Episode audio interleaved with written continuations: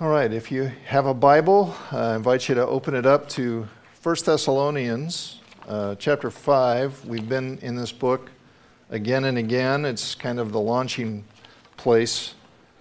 Uh, and then, if you want to, uh, put your finger in the book of Second Corinthians, because that's actually where we're going to spend most of our time.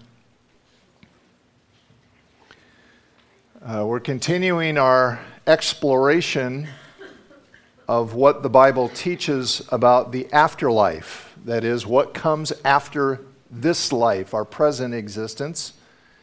What does the Bible teach about our ultimate future? And the part of the afterlife we are focusing on today is what is commonly called Judgment Day or the Day of Judgment that experience that is in front of all of us when our lives are going to be evaluated. They're going to be evaluated in light of God's expectations, our Creator and Lord. When is this going to happen? Well, it's going to happen when what we talked about last time happens, namely, when Jesus Christ returns as he promised uh, to this world. Now, there's a, there's a passing reference to this in 1 Thessalonians chapter 5, uh, in a couple other places too. But look at chapter 5, verse 23, where the Apostle Paul, writing to these believers in Jesus in Thessalonica, says, Now, may the God of peace himself sanctify you or set you apart or make you holy completely. And may your whole spirit and soul and body be kept blameless at the coming of our Lord Jesus Christ. So, this is, this is a prayer. This is Paul's hope for them, his wish that they would be ready, that they would be uh, holy and blameless at this coming time of evaluation when Jesus returns. But I want to look at a much more detailed reference to this future event in 2 Corinthians. So if you're in, uh, if you want to flip to 2 Corinthians, or, you know, get your electronic device there. 2 Corinthians chapter 5 verses 6 through 10. And again, this is the Apostle Paul. This is him writing to uh, the believers in Jesus in Corinth. 2 Corinthians 5, verse 6. He says, Therefore, we are always confident and know that as long as we are at home in the body, we are away from the Lord. We live by faith, not by sight. We are confident, I say, and would prefer to be away from the body at home in the Lord. What's he talking about? Well, he's referring to uh, a contrast between current existence in the body versus dying and being with Jesus in his presence, all prior to the coming resurrection. And he said, If I had my choice, I'd rather be home with the Lord, but here I am in the body. But one way or another, he says, verse 9, so we make it our goal to please him,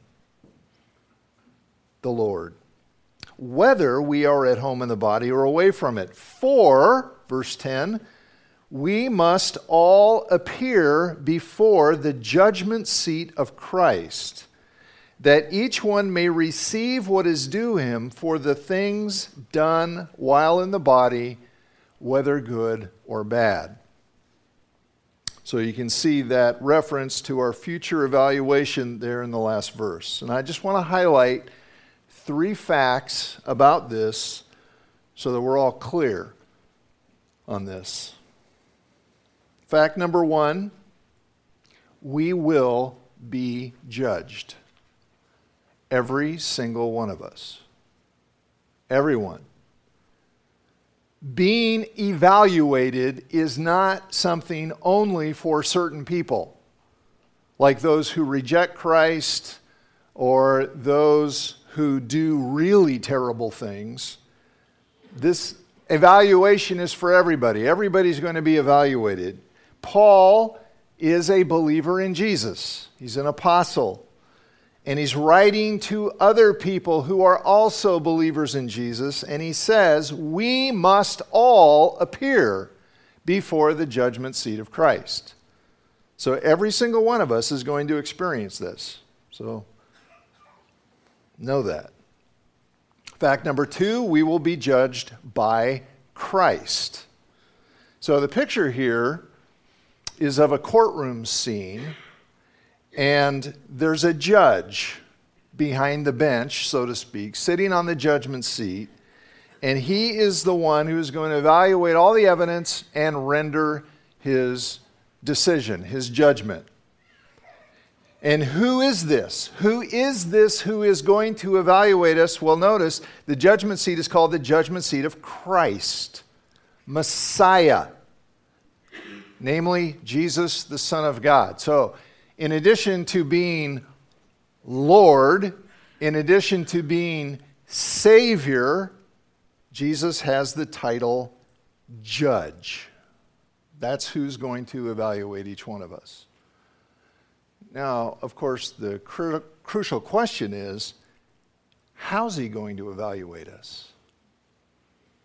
What, what evidence is he going to use? What exactly is he going to be looking at? And that brings us to fact number three we will be judged for what we did. We will be judged for what we did. Paul says, We must all appear before the judgment seat of Christ, that each one may receive what is due him for the things done while in the body, whether good or bad. So, the evidence in the courtroom of heaven, the admissible evidence, will be the things we have done. That is, our works, our deeds, our actions, our behavior, whatever, however you want to label it. And this is not this is not an isolated teaching just here in 2 Corinthians. This is all through the Bible. Okay, look at a few samples. Jeremiah 17:10. I, the Lord, search the heart and test the mind to give to every man, every human, according to his ways, according to the fruit of his deeds. Matthew 16, 27. For the Son of Man is going to come in his Father's glory with his angels and then he will reward each person according to what he has done. Romans 2 6, God will give to each person according to what he has done. Revelation 22 12, Behold, I am coming soon. This is the Lord Jesus speaking. My reward is with me, and I will give to everyone according to what he has done. So, this is just consistent teaching. Okay, well, hold on. Just hold on. Why are we going to be judged for our works if we are believers in Jesus? I mean, isn't the gospel, isn't the message of Jesus, isn't the good news that what makes us acceptable to God is not our works? But our faith in Jesus. I mean, come on, Pastor Scott, you say that all the time. And I do. I do. Being right with God, because this the, the teaching of the Bible is crystal clear on this. Being right with God, being acceptable to God, being approved by God is, is not something we achieve by our deeds, by our good works, no matter how many we do. It's not something we achieve at all, it's something we receive. It's a gift. We receive it through faith in Jesus. It's an unearned gift. That, that's the whole point of the word grace. It's not merited, it's not deserved, it's unearned, it's free. Look at these verses Ephesians 2 8 and 9. For it is by grace you've been saved, through faith and this not from yourselves, it is the gift of God, not by works, so that no one can boast. Nobody's going to be standing there on Judgment Day going, Look what I did. Pretty sweet, huh? Nobody. Galatians 2:16. We went through the book of Galatians not long ago.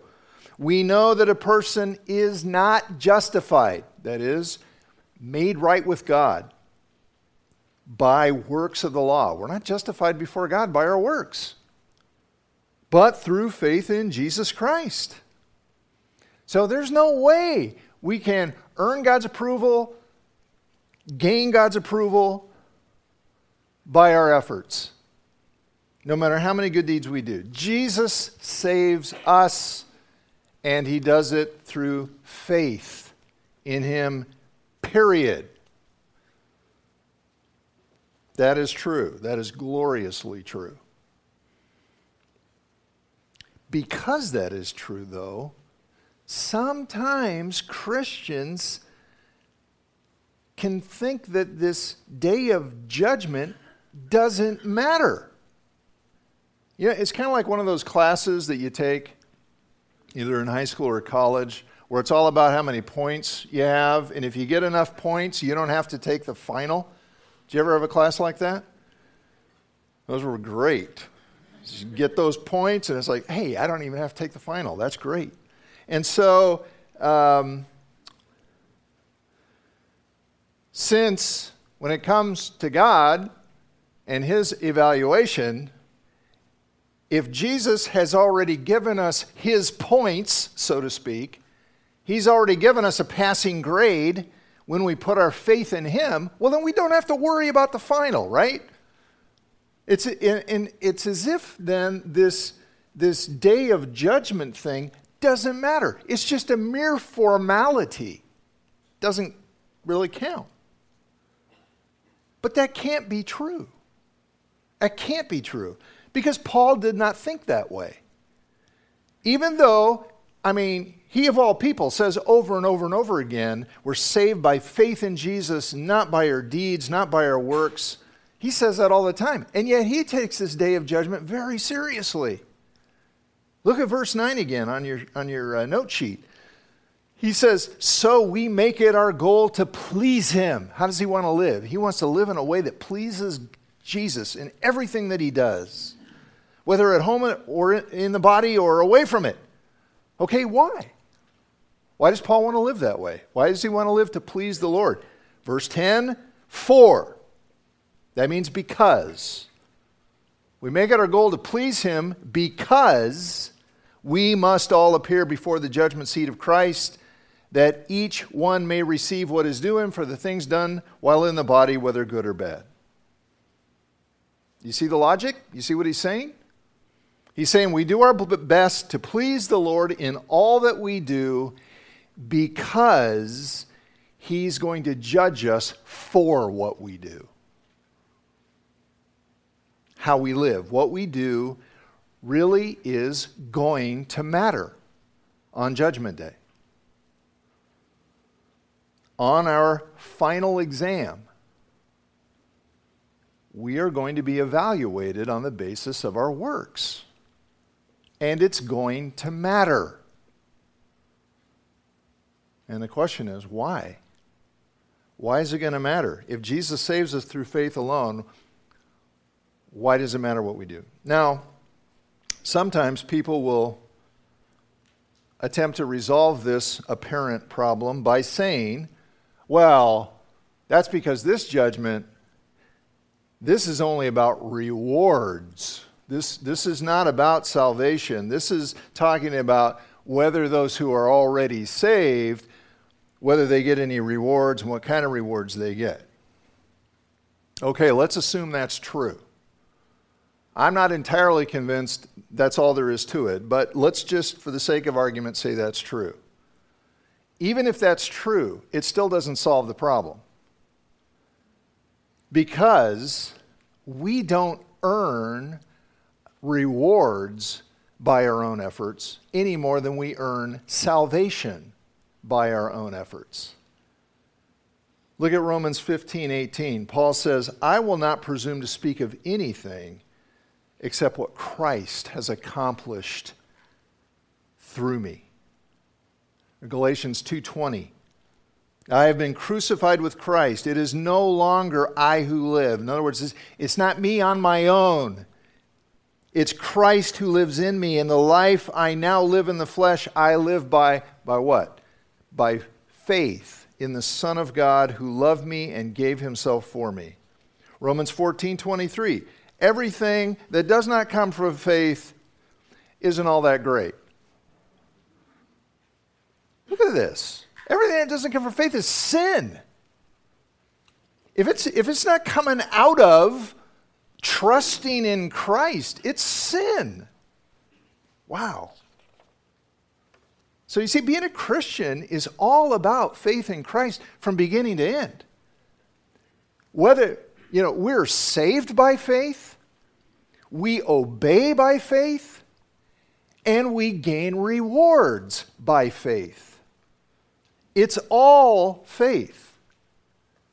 Relying on Christ, that is, from, from beginning to end. It's all about relying on Jesus. So, back to the question why then are we going to be judged by our works? Whether we're talking about salvation or rewards. If what saves us or what brings about rewards is faith, not our works, faith in Christ, why are we going to be judged based on our works? Have I made you sufficiently uncomfortable? Actually, I've probably made the problem sound more difficult than it is. We're going to be judged by our works because works are the evidence of faith. Works are the evidence of faith. That's why. Or to say it another way, what you do reveals what you really believe. Matt was alluding to this earlier when we were talking about, you know, uh, knowing Christ as Lord. Because there, there is a misunderstanding of faith that faith is somehow just this intellectual agreement thing that doesn't actually affect how you live. And that's not biblical faith. What we do reveals what we really believe. So, yes, being right with God is only through faith in Jesus. Only. Okay, but here's the question On Judgment Day, how will faith be seen? How will faith be seen? How do you see faith? Faith is invisible. Faith is a condition of the heart. So you can't just look at somebody you know, it's not like we have little red lights that flash on our head or something that's, or, you know, those halos and those old paintings. You can't see faith. You can't tell just by looking at somebody if they actually, really, genuinely believe in Jesus or not. So, what is the evidence that you really have faith? Answer your works, what you do how you live. I think it's John Piper who says it this way Salvation is owned by faith, but salvation is shown by works. Salvation is owned by faith, but it is shown by works. So in God's courtroom, the, the, the valid evidence of faith in Christ is obedience. That's how faith shows itself. Doing what Jesus said because we trust him. That's how we know we trust him. If when he says, do this, we do it. Or if he says, don't do this, we don't do it. At least in an increasing degree as we go along. And this is why James says that if faith doesn't have works, it's dead. James 2:17. Faith by itself, if it does not have works, is dead. Faith is not alive, faith is not real unless there are works of faith to prove it. Now, let me try to avoid a potential misunderstanding. This is not a demand for absolute perfection. Okay? Again, I've I've talked about those of you with really sensitive consciences, and uh, you know, anytime you hear a message like this, you think, "Oh, that's it. I'm I'm out. I'm out," because look, look, I don't, I don't trust Jesus enough. Yeah, you, that's right, you don't. And I don't either, and nobody in the room does. There's not a single person in this room who trusts Jesus perfectly in every situation. How do I know? Because you still sin. And if you trusted Jesus perfectly in every conceivable situation, you would never sin. And I haven't met that person yet. So, this is not a demand for absolute perfection. If grace means anything, it means that God loves and God rescues and God accepts imperfect people. Yes, hallelujah. And Paul himself said this in Philippians 3:12. Look at it.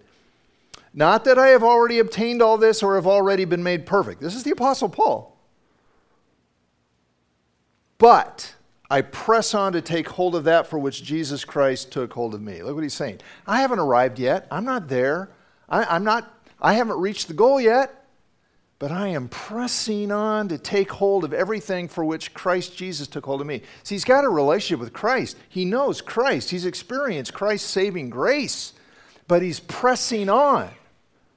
And it's that pressing on that reveals that his faith is real. And that's what's motivating him. That's what's moving him. Take hold of that for which Christ took hold of me. And so this is the issue. This is the issue. Do the things that you do, does the way that you live reveal a faith in Jesus that's real and growing, however imperfect it might be? And I know all about imperfect faith because I'm there. You know, there are times when I find how weak my faith is to be absolutely appalling.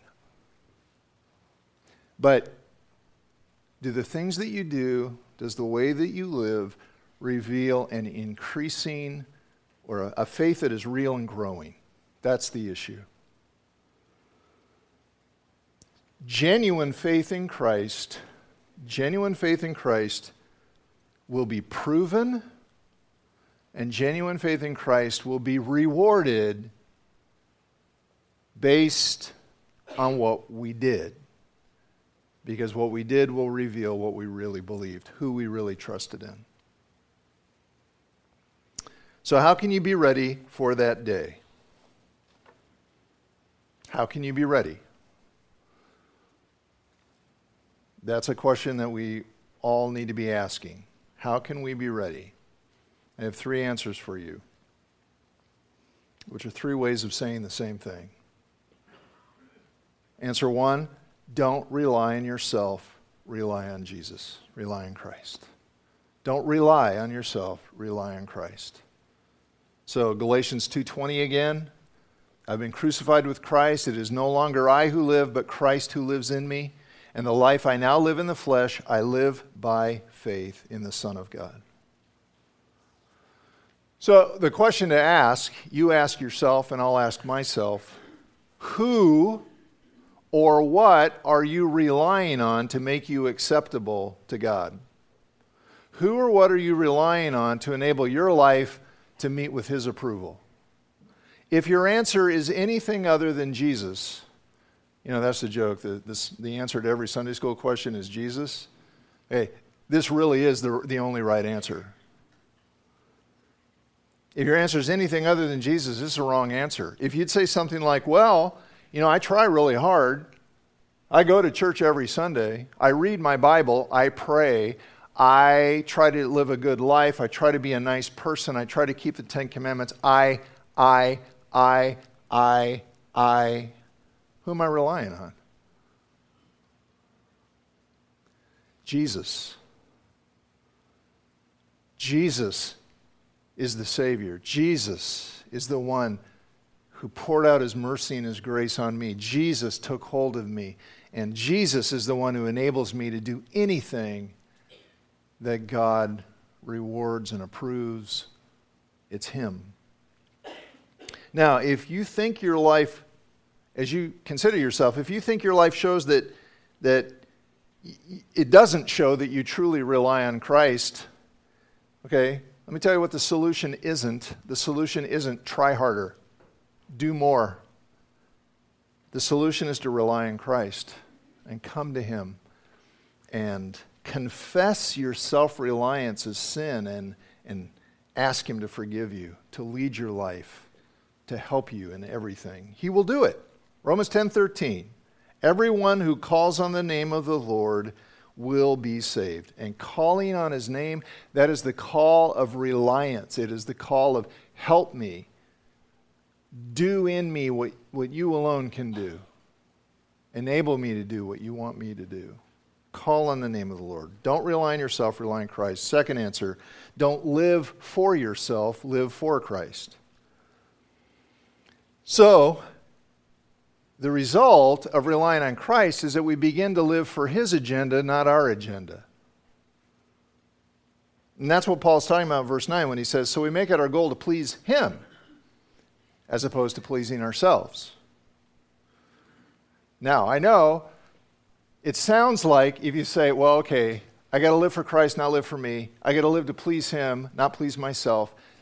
I know that sounds like a sacrifice, doesn't it? I, I, I got to give up my agenda and I got to follow his agenda. It sounds like a sacrifice, doesn't it? But it really isn't.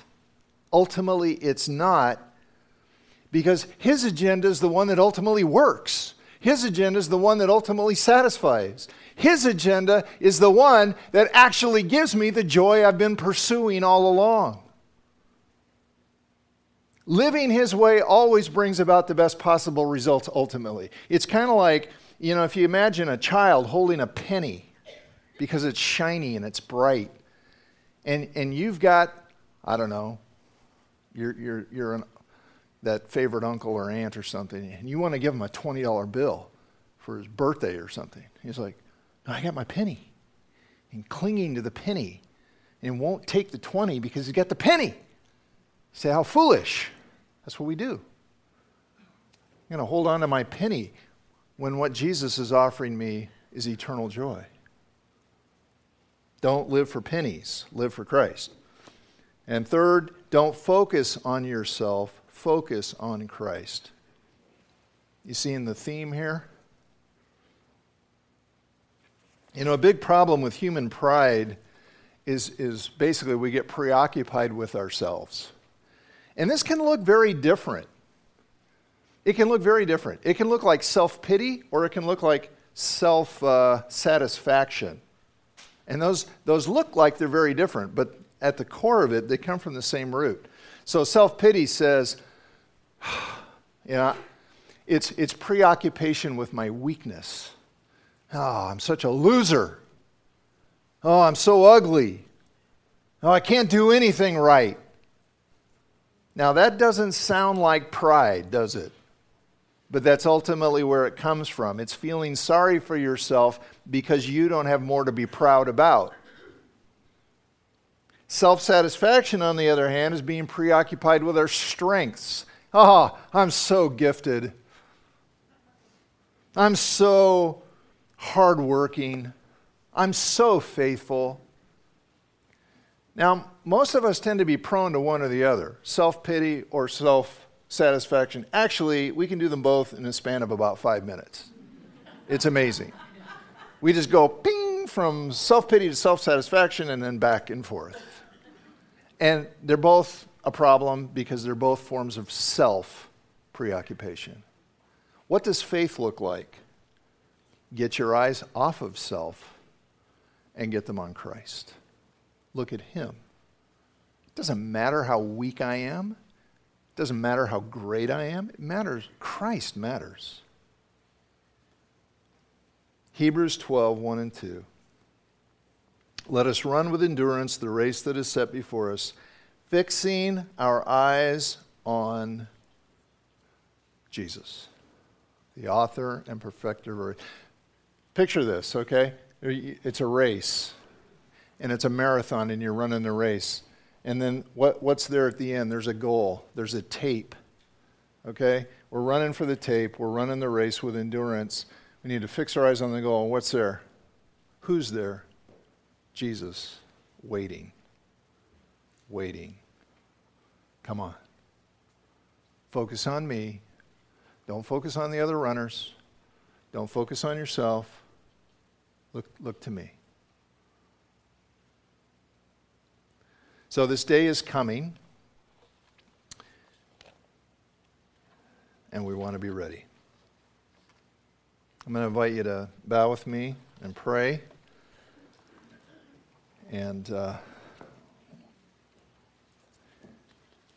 it's an opportunity for you to do business with Jesus.